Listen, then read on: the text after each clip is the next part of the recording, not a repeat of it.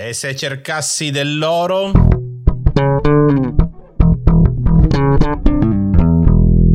Io sono Ivan Fucile e benvenuti su Ipoteticast, il podcast che ti promette un sacco di soldi, così come fanno i fuffaguru. Però a differenza di loro siamo onesti intellettualmente. Ragazzi, non ce la faremo a farli. Io fin da bambino pensavo a come diventare ricco e famoso. E lo sapete perché lo pensavo fin da bambino? Perché fin da bambino sognavo di avere una piscina piena di monete d'oro nel quale potermi tuffare dentro. Credo come tanti della mia generazione il primo approccio alla lettura che ho avuto è stato con il Topolino. E il più chiaro esempio di ricchezza nel Topolino è uno solo, è Paperon de Paperoni. E come ha fatto diventare ricco Paperone? Andando nel Klondike a cercare l'oro oro. Questo è quello che è universalmente riconosciuto come la fortuna di zio Paperone.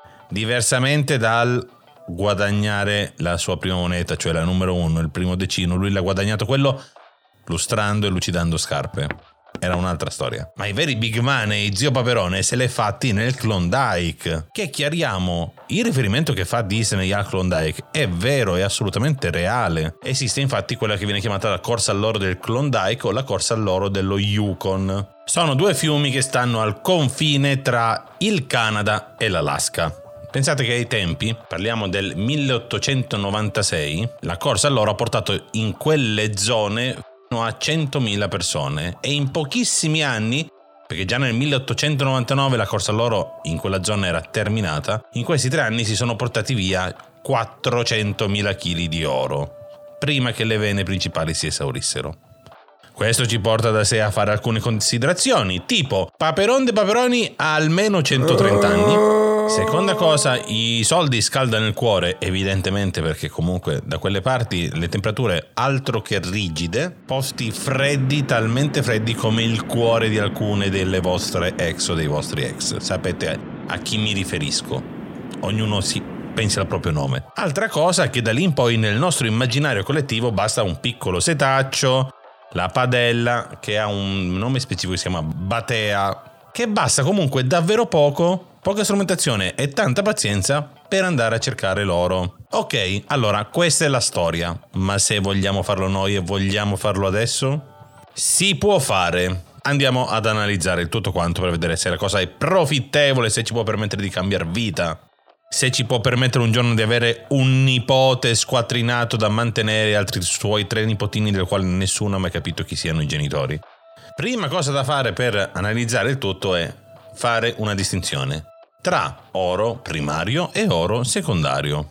L'oro primario è quello che viene trovato all'interno di una vena, ancora incastonato in mezzo alla roccia. L'oro secondario è quello che possiamo trovare nei fiumi tramite l'erosione dell'acqua che scava in mezzo alla roccia che ci porta le pagliuzze e le piccole pepite a valle. E noi con i nostri pochi materiali dobbiamo puntare questo, dobbiamo puntare all'oro secondario. Ma in Italia lo troviamo? Sì, in Italia l'oro esiste, lo possiamo trovare in alcuni fiumi. Le zone più ricche sono giustamente le Alpi, in tutto quello che è l'arco nord-occidentale.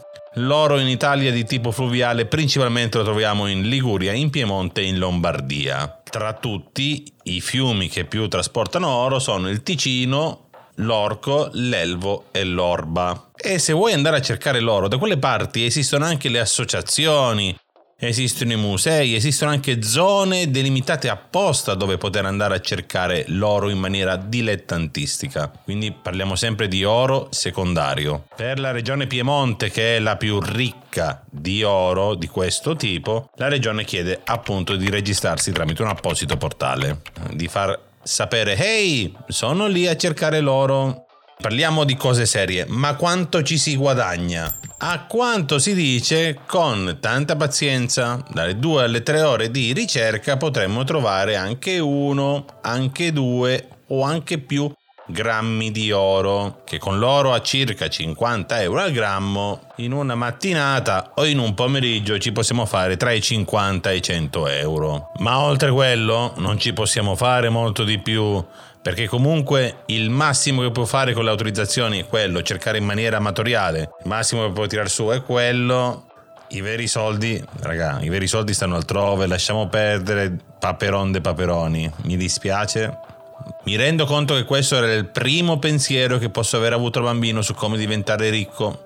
Mi rendo conto che poteva essere anche il primo pensiero che hanno avuto molti di voi, ma comunque tranquilli, non vi perdete niente di che, anche perché tuffarsi in una piscina di monete, eh, non è che sia una grande idea, eh? Ouch! Dipende dall'assicurazione che avete, allora sì, lì che sono soldoni. Ah ah, bel modo di diventare ricchi. Se ti è piaciuta questa puntata, metti mi piace, segui, condividi, fai tutto quello che puoi sulla pagina di Ipoteticas, falla conoscere al mondo, aiutami a diventare ricco e famoso mentre cerco di trovare un modo per far diventare ricco e famoso anche te. Dai, dai, si collabora. Gioco di squadra. E se non ti è piaciuta, spero tanto che tu possa ricevere soldi solo in monetine.